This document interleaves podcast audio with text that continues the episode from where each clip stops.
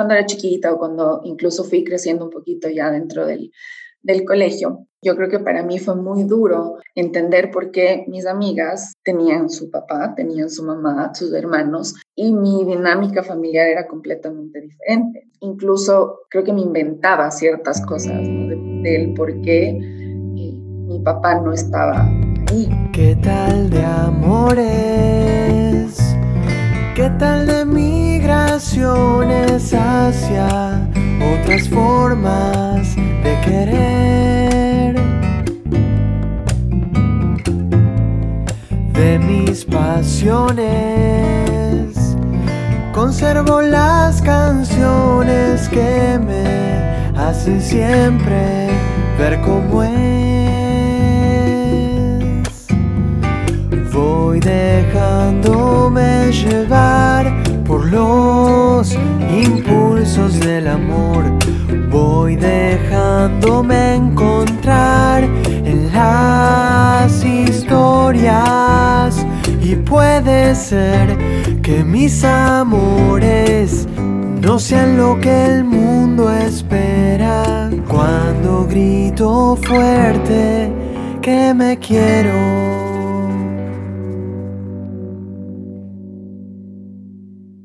Mi nombre es Nicole y te doy la bienvenida a este nuevo episodio de ¿Qué tal de amores? El día de hoy mi invitada es Paula Pinto, que se ha conectado desde Quito, Ecuador, para compartir su historia, la de una niña que creció con una conexión muy grande y muy especial con su madre, pero con la ausencia de su padre biológico, una ausencia que causó sin duda muchísimas preguntas y muchas inquietudes en la niñez y que hoy en una etapa diferente y desde un lugar adulto las comparte con nosotros, siempre con la idea de transmitir un mensaje de esperanza, de amor, de honestidad, de transparencia, de reflexión, de conciencia que, que nos regalan todas estas historias personales que se cuentan aquí en ¿Qué tal de Amores? Como todas las semanas además les invito a que visiten el blog en la web. Pueden encontrar el link en la descripción de este episodio o visitar directamente www.quetaldemores.com. Gracias a ustedes por escucharnos cada semana en este espacio. El día de hoy estoy muy contenta de recibir en este podcast a una invitada muy especial y muy querida para mí desde hace muchísimos años. Ella es Paula Pinto que se ha conectado desde Quito, Ecuador y que ha aceptado estar aquí para conversar de un tema personal muy sensible siempre, pero muy necesario también de hablarlo. Y hoy Pau va a compartir con nosotros su historia. Yo te agradezco mucho por estar aquí y por abrirte a compartir tus vivencias en este podcast. Yo te decía hace un ratito que mm, esta frase cliché del gusto es mío. En realidad hoy sí aplica porque estoy muy muy contenta de compartir contigo este espacio tan lindo y también estoy muy contenta de poder compartir este pedacito de mi vida. Gracias Pau. Sí, hablábamos antes de empezar que en realidad qué importante es empezar a hablar de, de temas que son difíciles, pero que sabemos que muchas personas los pasan y si es que estas historias y estos testimonios pueden hacer que ese camino sea un poco más llevadero, siempre vale la pena. Y yo quiero empezar destacando en esto la hermosa relación, la maravillosa relación que tú has tenido desde siempre con tu mamá y sé de su presencia incondicional contigo en todo momento, ¿no? Y esa relación quizás se volvió tan tan unida, mucho más unida de, de, de lo que muchas otras relaciones madre-hija e pueden ser, quizás precisamente por esa ausencia de tu padre biológico desde, desde siempre, ¿no? Entonces yo quisiera que tú nos cuentes un poquito de esa historia, sobre todo de cuándo te diste cuenta de esa ausencia, porque uno cuando es muy chiquito quizás no está, no se da cuenta de lo que está pasando, pero hay un momento en donde puede empezar a preguntar qué pasa. Entonces, cuéntanos un poco tu historia, Pau. Y, y sí, em, yo creo que es justo lo que dices tú, em, cuando uno es muy chiquito, como que no, no entiende mucho qué es lo que está pasando y la realidad que vive en su casa es su realidad y está todo bien. Es chistoso porque a mí me preguntan, bueno, yo soy hija única, por obvias razones, pero a mí me preguntan, ¿no, ¿no extrañabas o no has extrañado tener hermanos? Entonces yo digo, o sea, yo creo que uno extraña cuando tiene y deja de tener, pero cuando no tienes, no creo que extrañar es la palabra. Y creo que también acá aplica, ¿no? Porque cuando yo era muy chiquita, para mi mundo eh, mi mami, obviamente, y mi abuelita, que también fue mi segunda mamá y con quien yo me crié. Entonces, eh, básicamente esa era mi realidad y mis primas y mis tías, que obviamente siempre fueron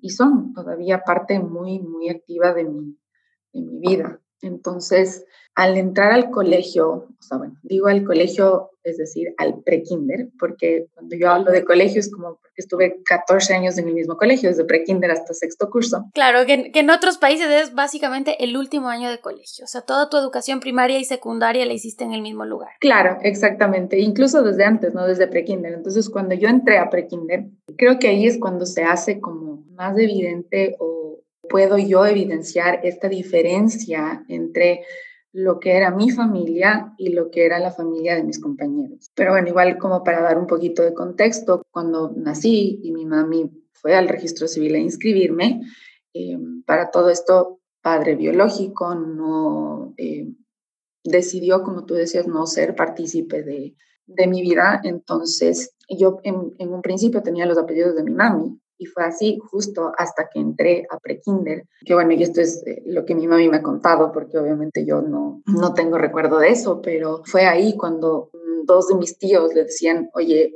va a ser muy difícil para la Paula poder explicar por qué tiene tus apellidos y no tiene el apellido paterno. Entonces, piensa, mira, eh, a ver qué puedes, qué puedes hacer, porque en realidad creo que va a ser como hacerle un daño a esta niña chiquita que no va a saber cómo explicar las cosas y que definitivamente en ese momento en mi vida no entendía qué pasaba. Entonces, bueno, mi mami decide decide hablar con, con, con, mi padre biológico, organiza un poco la cosa y él decide, ok, bueno, voy a reconocerle que yo decía me parece horrible esa palabra, pero finalmente es, es así y entonces él dice, bueno, y accede a darme su apellido. Creo que en un principio, aparte del apellido, también decidió eh, intentar estar conmigo un par de veces, pero creo que eso no proliferó y pues ahí quedó. Entonces, desde que tiene uno cuando entra prekinder, cuatro o cinco años, cambié otra vez y desde ahí soy Paula Pinto Ayala. Así eh, empezó, digamos así, como la historia y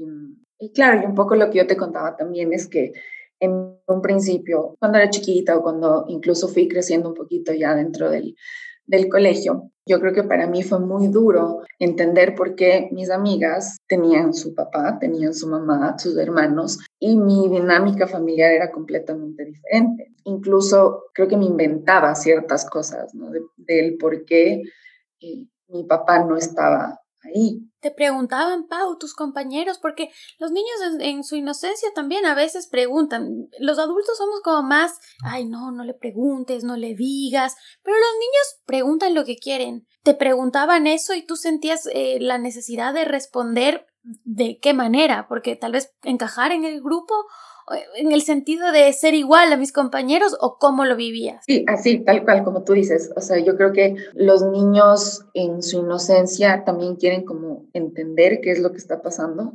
Eh, y sí, preguntaban un montón y además que tú sabes que en el colegio siempre hay que el Día de la Madre, que el Día del Padre, que esto, que el otro, que la actividad por aquí, la actividad por allá.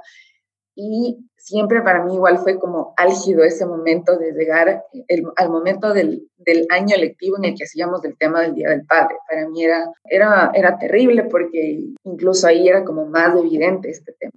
Yo creo que las profesoras también siempre como trabajaban conmigo en el tema de, no importa, hazle el regalo o la manualidad, que es la típica, hazle a tu mami, porque tu mami es tu papá también. Entonces, siempre era como difícil ese momento y explicar a mis compañeros o a mis amigas que iban a mi casa y era solo mi mami. Y yo me inventaba cualquier cosa, ¿no? Para, como tú dices, encajar en el tema. ¿Te acuerdas de algo? O sea, ahora que tú me, me preguntas, no sé, no sé si me acuerdo de algo.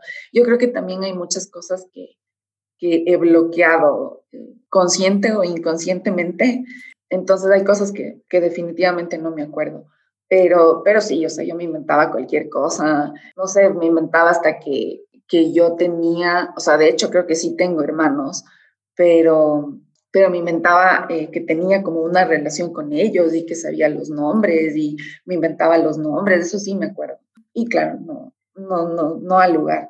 Y ya después yo creo que empiezas como ya a tener tu grupo de amigas, que de hecho hasta ahorita son mis amigas, para quienes también esta dinámica familiar o sea, empieza a ser normal, digamos así, ¿no? Entonces, ya después con ellas no tenía que explicar nada o conversar nada al respecto, porque simplemente ellas sabían cómo era mi familia, que era mi mami, básicamente. Y como te digo, mi abuelita, porque a la final vivíamos en el mismo edificio, y mi abuelita vivía en el departamento de abajo y nosotros en el departamento de arriba. Entonces, eh, mi mami trabajaba y yo regresaba del colegio y estaba con mi abuelita. Entonces, siempre que mis amigas también venían a, a, mi casa, o sea, era mi abuelita también, pues entonces ellas le conocían a mi abuelita y, y, eso era. Claro, ya llegó un momento en el que dejaron de preguntar tus amigas cercanas, quizás preguntaron alguna vez de más chiquitas y luego listo, esto es la, la normalidad, porque uno también ya ve, vence ese miedo y, y cuando empieza a tener la cercanía con las amigas y amigos sabe que ya está, o sea que tu relación es otra cosa. Incluso cuando eres niño empiezas a construir esos vínculos, porque ya los vínculos son contigo como persona, con, con esa relación que construyes con el otro, con la otra. Entonces, claro, empieza ya esta normalización, pero tú en ese periodo de niña, que es del que estamos hablando ahora, ¿tienes algún recuerdo de tu padre? ¿O, o, lo, bloqueaste todo y, y simplemente sabes de estos hechos, pero no... O sea, es básicamente así como tú dices, em, o sea, es tan tenaz el tema que yo le puedo ver en la calle y no sé qué es de él. O sea, no he visto una foto, no, nada, nada, absolutamente nada. De hecho, em, y bueno, me adelanto un poco de años, un día estábamos con mi mami en un centro comercial, caminando, paseando, no sé, y en una, eh, o sea, en un momento yo le miro a mi mami que su expresión cambia completamente. De hecho, hasta creo que se puso hasta pálida, frenó y se quedó helada. Y yo le digo, ¿y qué pasó? Ella regresa a ver, yo regreso a ver a donde estaba viendo ella y veo a alguien que se da la vuelta y sale corriendo para el otro lado. Y esto te digo, debo haber tenido ya unos 15 años tal vez. Y mi mami me dice, mm, ¿ves esa persona que va corriendo para allá? Le digo, sí, es tu papá. Y yo, o sea, no encontré mejor cosa que salir corriendo atrás. O sea, salí corriendo. Eh, fue el impulso, es que eso fue es el impulso, loco que tuve de salir corriendo y de decirle, oye, ¿me puedes explicar, por favor, qué pasó? Ni siquiera quiero que seamos la familia feliz. No, no. O sea, yo quiero que me expliques qué pasó. Ay, Pau, qué fuerte. ¿Y qué, ¿Y qué pasó? Te pregunto a ti qué pasó en ese momento. ¿Le alcanzaste? No, o se sea, fue. ¿Le fue, preguntaste fue, algo? Fue tenaz porque no, o sea, ni siquiera avancé. Yo salí corriendo y él salió corriendo más, o sea, él corrió antes, entonces no le alcancé. Y cuando llegué a la puerta del centro comercial, él bajó las gradas y lo primero que hizo fue tomar un taxi. E irse. Es una película lo que me estás contando. Sí, sí, tal cual. O sea, a veces yo pienso y digo, "Mm, creo que tengo que empezar a escribir un guion con esto. Pero no, sí, o sea, en realidad, y, y claro, yo me quedé congelada porque lo único que yo busqué con eso eh, ni siquiera fue como reclamar o hacerle escena y llorar, ni mucho menos. O sea, yo lo que quise en ese momento, y de hecho en algunas oportunidades de mi vida he querido, simplemente es entender qué pasó y que él me diga, oye, pasó esto y por esto es que tomé la decisión de no ser parte de tu vida. Y ya. ¿Cómo te sentiste ese día? ¿Qué pasó? ¿Regresaste donde tu mami? ¿Tuvieron alguna conversación? Porque esa es también una, una duda que, que yo tengo y que te quería plantear. ¿Hubo un momento en el que te sentaste a conversar con tu mami y le dijiste, mami, ¿qué pasó? Porque, claro, mientras tú vas creciendo, sabes la verdad, pero no hay un momento en el que te, te sientas a hablar, sino que simplemente como creces en la, en la verdad, ya está asumido. ¿Hubo algún momento en donde tú explícitamente le preguntaste algo a tu mami y te sentaste a conversar de esto ya desde un lugar más grande? Creo que hemos tenido muchos momentos en los que hemos conversado de esto y con varios, como con muchos, muchas formas de conversar distintas, digamos así. Porque claro, en un principio para mí esto era eh, motivo de mucha frustración, mucho dolor. Entonces, eh, yo ni siquiera podía conversar de esto sin simplemente ponerme a llorar a mares y a sentir rechazo y a no saber cómo procesar ese rechazo. Pero eso fue como cambiando mientras pasaron los años, eh, porque claro, incluso chiquita yo sentía y decía, ¿qué hice yo para que él no quiera ser parte de? Ya después fui, obviamente, procesando estas cosas y, y sintiendo otras y teniendo curiosidad de saber qué es lo que pasó como tal. Entonces, después ya le dije a mi mami, o sea, explícame bien qué es lo que pasó. Se habla desde otro lugar ahora, se habla de adulta adulta. Y uno habla también de mujer a mujer, ya, ya la, conversación probablemente ya no es de madre a hija. Además que yo creo que cuando era chiquita mi mami también por protegerme hubo muchas cosas que no me dijo en un inicio y que me dijo después. Entonces, claro, al principio ella era como otra cosa, ¿no? Ella me decía, era ella diciéndome, tú no hiciste nada malo, o sea, no es tu culpa, no es tu responsabilidad, no es, no es una causa de algo que hiciste. Ya después fue como explicándome qué es lo que pasó cómo se dieron las cosas, porque obviamente yo ya estaba en un lugar en donde yo podía emocionalmente entender. Y claro, ahora ya es otra cosa. Y, pues incluso por eso estoy aquí, ¿no? Para poder conversar y contar todo esto, que antes era básicamente imposible hacerlo. Pero finalmente también digo, a la larga fue como todo pasa por algo.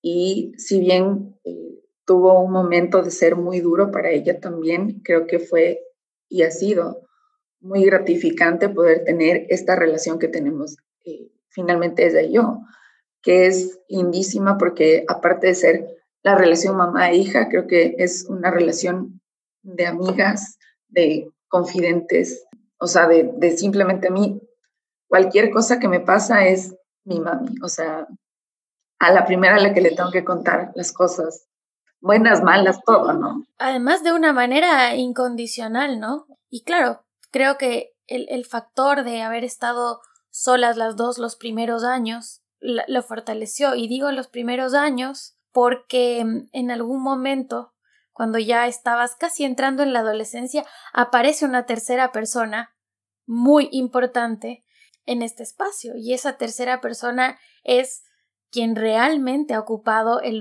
lugar de papá en tu vida, que es Sergio. Bueno, Sergio aparece cuando ya estaba muy consolidada la relación de tu mami y tú. Y tú.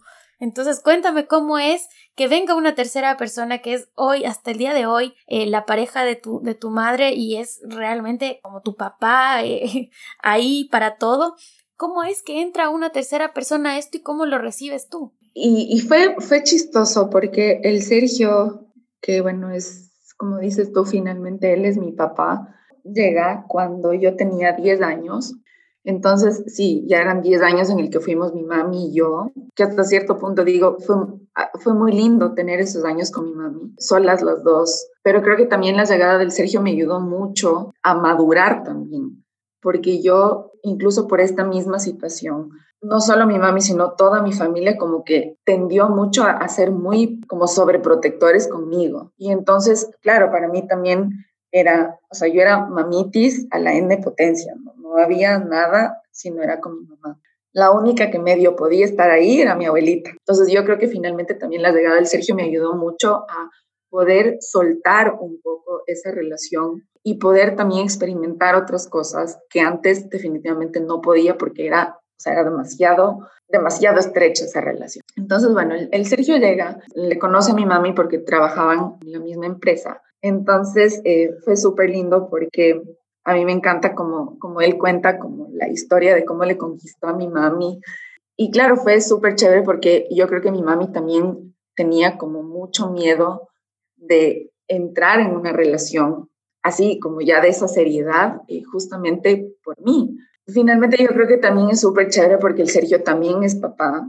Entonces creo que la cosa él entendió mucho mejor el, tema. Desde el inicio, el Sergio hizo como un súper buen trabajo de llevarse bien conmigo. Finalmente, yo creo que algo que yo valoro muchísimo es que él nunca se metió como en la forma que tenía mi mami de educarme, sino que él, no sé, como que llegó a poner también un poco de equilibrio todo este tema. Claro, siempre hace falta ese alguien que viene y te, te rompe la tensión, tal vez. Sí, completamente. Además que yo me río porque en el colegio me sacaba una mala nota, la típica que el profesor te decía, no, con esta nota tiene que venir firmada la prueba por su representante. Y yo decía, no, o sea, yo voy a ir a donde mi mami, mi mami me va a hablar y va a ser un desastre, nos vamos a pelear, y yo tenía como ese miedo. Entonces me iba donde el Sergio, porque además del Sergio era lo más chévere del mundo, y nunca me hablaba, o sea, era lo máximo. Y entonces él me decía, ya, presta, yo te firmo. Y entonces, claro, empezamos como a tener una relación súper chévere. Como una complicidad también empezaron a desarrollar, ¿no? que es también Completamente. Él era como siempre el que estaba ahí para hacer las cosas chéveres, ¿no? Entonces, como que fue como un equilibrio súper bueno con mi mami porque creo que es, es algo que se, que se necesita y, y así fue creciendo, digamos, eh, esta nueva relación o nueva dinámica familiar que finalmente se transformó en mi familia, que hasta ahorita es así. Entonces, cuando yo digo, yo hablo de mis papis, es mi mami y es del Sergio. ¿Y desde cuándo crees tú que le incorporaste así? ¿En qué momento tú crees que dejó de ser el esposo de mi mamá para pasar a ser mi papá, mi familia? O sea, considerarlo así. Porque no, no es tan rápido ese proceso, pero llega un momento que dices, no, sí, esto es. Sabes que no sé, o sea, yo no creo que hay como, un, como una línea marcada en el tiempo. Yo simplemente creo que las cosas se fueron desarrollando para que sea así. También, o sea, las personas que estaban alrededor mío, que eran igual eh, mis compañeras del colegio, también que crecimos juntas, esas también crecieron con el Sergio, ¿no? Entonces, sí, o sea, eran los papás de la Paula y ya, o sea, y ahí estaba. Entonces, claro, él también empezó a, hacer parte de todas las cosas de papá. Entonces, que la confirmación y él estaba ahí. No sé, todos los festejos del Día del Padre y él estaba ahí. Reuniones de padres de familia y él estaba ahí. O sea, siempre em, asumió como ese rol que yo creo que incluso también a veces me pongo a pensar y digo, capaz también, no digo que haya sido fácil, pero quizás menos complicado porque no existía esa figura paterna. Entonces fue súper chévere porque él llegó a llenar ese, ese vacío y fue súper chévere eh, eh, empezar a sentir que él estaba ahí para todo esto, ¿no? Y ahora desde un lugar tan distinto que la niña que quería explicar cosas y que la adolescente que de pronto empieza a incorporar a una tercera persona a su vida. Ahora que han pasado tantos años de eso y que además tú hablas no solo como adulta, sino también desde un lugar de mamá, porque eres mamá desde hace casi un año y yo creo que definitivamente la maternidad cambia mucho la perspectiva de muchas cosas y las vivencias de muchas cosas. Entonces, desde, desde que eres mamá, desde que te convertiste en mamá, ¿cambió en algo tu forma de ver las cosas en relación a tu, a tu historia? ¿Te surgieron nuevas dudas? ¿Cómo cambia eso ahora desde un, desde un lugar en donde dices, bueno, tengo mi hijo y estoy con, mi esposo, tengo mi familia, pero quizás, no sé, remitirte a cómo tu mamá la pasó cuando tú tenías la edad de Ezequiel. Sí, uh, totalmente. Ahorita que dices eso, los primeros días del Ezequiel, que uno está absolutamente perdido en el espacio, que no sabes qué estás haciendo, porque te encantaría que el bebé venga con manual de instrucciones para saber cómo hacer las cosas.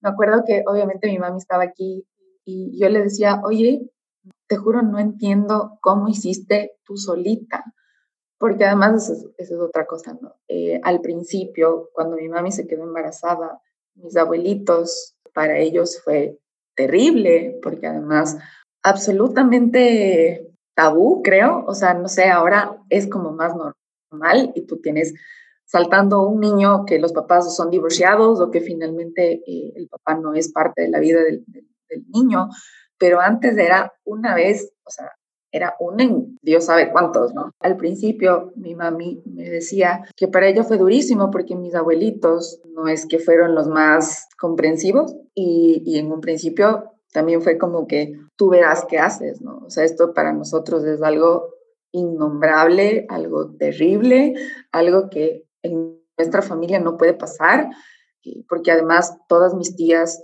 casadas como debe ser, como era. Y mi mami tampoco es que era una niña cuando me tuvo, mi mami me tuvo a los 36, que coincidencialmente es la misma edad a la que le tuve al Ezequiel. Y eh, claro, o sea, al principio le dijeron, o sea, no sé, ya te metiste tú en, en ese problema, tú verás cómo solucionas y hasta luego, o sea, con nosotros no puedes contar porque esto, o sea, es casi, casi que la deshonra de la familia, ¿no? Em, y entonces yo digo, para mi mami debe haber sido tan duro porque tenía por el un lado este personaje que le dijo, básicamente, si te vi no me acuerdo y no cuentes conmigo para, para criar ese bebé. Por el otro lado, los papás, que son las personas a las que tú esperas que te van a apoyar todo el tiempo, que también te dicen, sabes que con nosotros no cuentas. Entonces, ¿quién más te queda, no? Entonces, obviamente, bueno, mi mami se apoyó mucho en sus hermanas, que, que le dieron una mano y demás, pero debe haber sido absolutamente devastador para ella. Eh, y claro, ahora que, que, o sea, cuando recién nació el Ezequiel, que claro, estaba aquí mi mami para ayudarme, mi suegra para ayudarme y obviamente el Santi, que es mi, ¿cómo se llama? Ahí sí, mi partner in crime completo, siempre. Eh, yo le decía a mi mami, no entiendo cómo hiciste. Claro, y después me decía, bueno, ya cuando naciste, creo que mi abuelita también ya, una cosa es como al principio la idea de que tu hija se quedó embarazada de esta forma, pero después finalmente ya tienes ahí a tu nieta y ya la cosa cambia. Y, y, claro, y ahí volvemos a lo que te decía yo, que siempre finalmente, creo que toda mi familia siempre sintió esa necesidad de protegerme. Pero esa necesidad de protección también es, es linda porque ahí tú dices, bueno, sí, no tengo el amor de mi papá. Por A, B, Z no lo tengo. Pero te das cuenta que tienes todo este motor de amor familiar que no estamos hablando de que reemplaza, porque son amores distintos, pero simplemente los tienes. Ese es tu equipo, es tu tribu que te sostiene y que te ayuda y que vamos.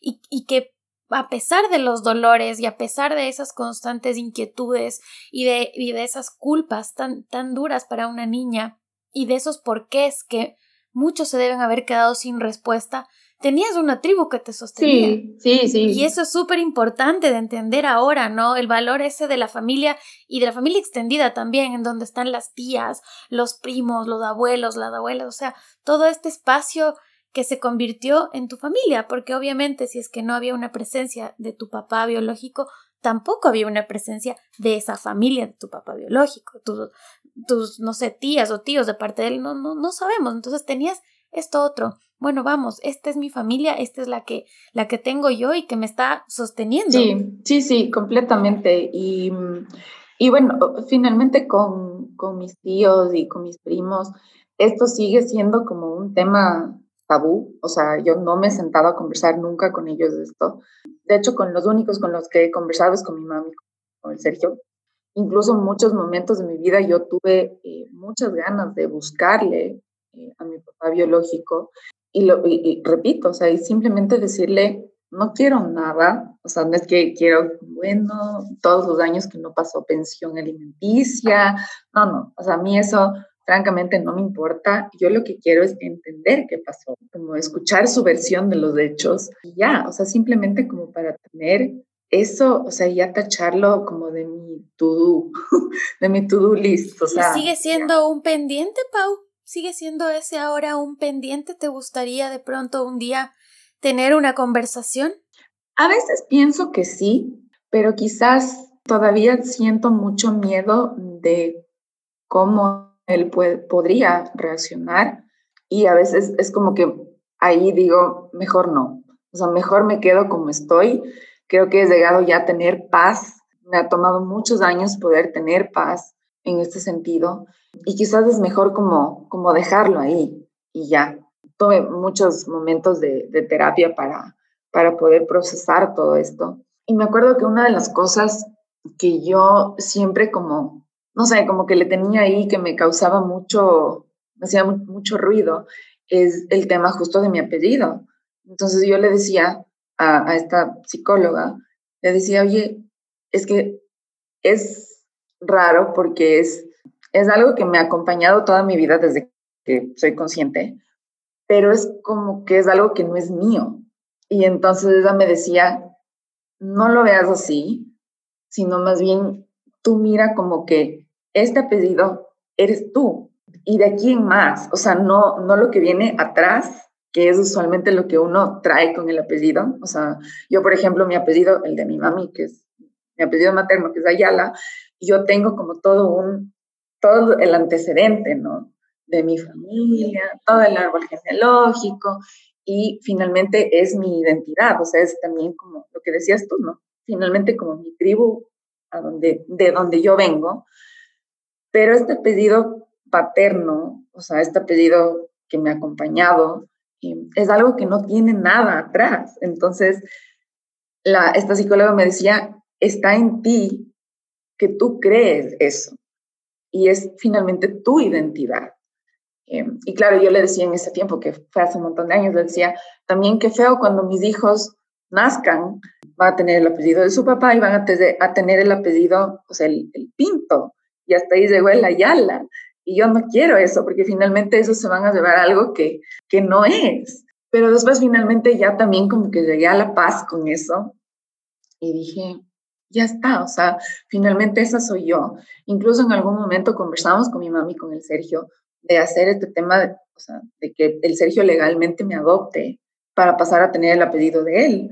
Pero en cambio yo le decía a mi mami, y, y esto ya más grande, ¿no? Yo le decía, finalmente no sé si es que quiero, porque es cambiar todo y es pasar a ser otra persona. Entonces, sí, qué lindo poder tener el apellido de él y que finalmente ponte ahorita el Ezequiel podría tener ese apellido, pero ya no era yo. Que lo que realmente iba a cambiar, como tú dices, es esto de decir, bueno, tantos años me asumí así. Porque eso también es, parte de, de asumir eh, es la realidad que te tocó vivir desde chiquita, desde la escuela. Entonces, todo el trabajo también que hubo detrás, de todo el proceso que hubo para llegar realmente a asumir, asumirte tú, Paula Pinto, y decir, ok, de Pinto, de aquí para adelante, yo me, yo me creo esto, ¿no? Entonces, claro, creo que también implica todo esto porque finalmente, como tú dices, esto es, es parte de, de, tu identidad. Es parte de la identidad que tú has construido ahora y, y bueno, que, que también la, la, madurez te ha llevado a, a verla desde, uh -huh. desde otro espacio. Y quisiera también preguntarte si es que en algún momento tú guardaste como algún resentimiento sí. hacia tu papá. Verás, quisiera yo decirte que eh, han pasado tantos años y he madurado tanto eh, como para decirte, no, no guardo ningún resentimiento, ya he perdonado, he dejado todo atrás, pero yo creo que, para ser sincera, yo creo que siempre voy a tener un resentimiento. Que ahora proceso mejor eso, sí. Que antes me consumía ese resentimiento, sí. Ahora las cosas las veo de otra, de otra forma, pero yo creo que siempre voy a tener un resentimiento ahí, siempre, porque finalmente nunca creo que voy a llegar a entender por qué alguien puede hacer eso. Que él puede tener sus razones, las puede tener, de hecho, las debe tener, pero es algo que no, no entiendo, pero eso te digo, o sea, ahora ya no es parte primordial de mi vida eso. O sea, no es que yo todos los días abro los ojos y vivo en ese resentimiento, no. Sí, pero tampoco es que, me imagino yo, no, tampoco es que viene mañana y le abrazas y le dices y todo olvidado. O sea, también ah, no, no. es, es real eso. O sea, también eh, seamos, sí, sí. hay que ser reales también en esas cosas, ¿no? Eso, sí. eso quizás es muy película. Quisiera decirte que como en las películas, como en las películas tú dices, no, ya todo olvidado, todo perdonado, abracémonos.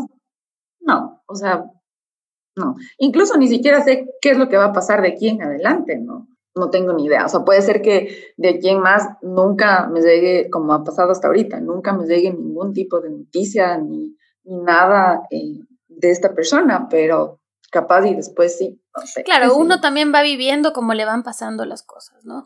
Y una cosa también importante en esto es de como ser reales. El otro día estaba hablando con Esteban Lazo, que es, que es un psicólogo que ha estado ya un par de veces aquí en el, en el podcast, y, y me decía el, que es súper importante reconocer todas las emociones que tenemos todas. O sea, a veces es como que uno se centra solo en tratar de encontrar las emociones positivas, entre comillas, ¿no? Incluso tratamos muchas veces de, aplacarla con estas otras cosas y fingir que no pasó. Y él decía, no, las emociones todas tienen una misión, todas. La tristeza, el dolor, la frustración, todas tienen una misión. Y me decía incluso el desprecio tiene una función en tu vida. Y esa función quizás es la que te conecta con tus valores y dice, no, yo eso, eso lo desprecio porque no va con lo que yo quiero ser como persona. Entonces como que te pone alerta de eso que no quieres ser y de eso que quieres sacar de tu vida para construir lo positivo. Entonces también hay que verlo como desde el punto de vista real. Esa es, una verdad, ¿no? Sí. Esa es, esa es una realidad. Sí, completamente. Pau, tantos años pasaron ahora y, y como adulta, como mujer, como mamá, ¿qué le dirías hoy? Hoy a esas mujeres que en este momento se están enfrentando a lo que tu mamá se tuvo que enfrentar hace tanto tiempo. Sí, sabes que yo creo que, mm, que es el mismo mensaje que daría, sí, en cualquier otro momento duro de la vida, creo. Y es que nada es eterno. Y yo creo que si bien hay momentos en los que uno no entiende por qué pasan las cosas y uno se rompe la cabeza intentando entender por qué, no, o sea, simplemente no hay que, no hay que intentar encontrar la respuesta, porque no siempre hay la respuesta. El mensaje es que si bien ahorita o hay momentos demasiado duros, días demasiado grises, no todos los días son así. Em, y que finalmente yo creo que lo primordial o lo que hace que los días sean soleados es tu hijo. Y ya, o sea, no, no importa nada más.